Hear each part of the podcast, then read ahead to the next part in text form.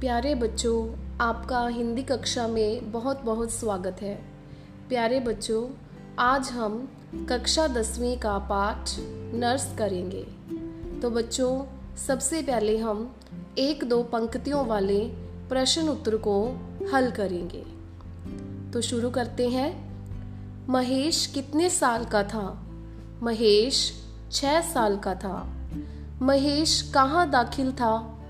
महेश अस्पताल में दाखिल था। अस्पताल में मुलाकातियों के मिलने का समय क्या था? अस्पताल में मुलाकातियों के मिलने का समय साय चार बजे से छः बजे तक था। वार्ड में कुल कितने बच्चे थे? वार्ड में कुल बारह बच्चे थे। सात बजे कौन सी दो नर्सें वार्ड में आईं? सात बजे मरिंडा व मांजरेकर नाम की दो नर्सें वार्ड में आईं। महेश किस सिस्टर से घुल मिल गया।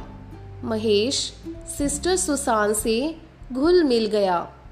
महेश को अस्पताल से कितने दिन बाद छुट्टी मिली? महेश को अस्पताल से तेरह दिन बाद छुट्टी मिली।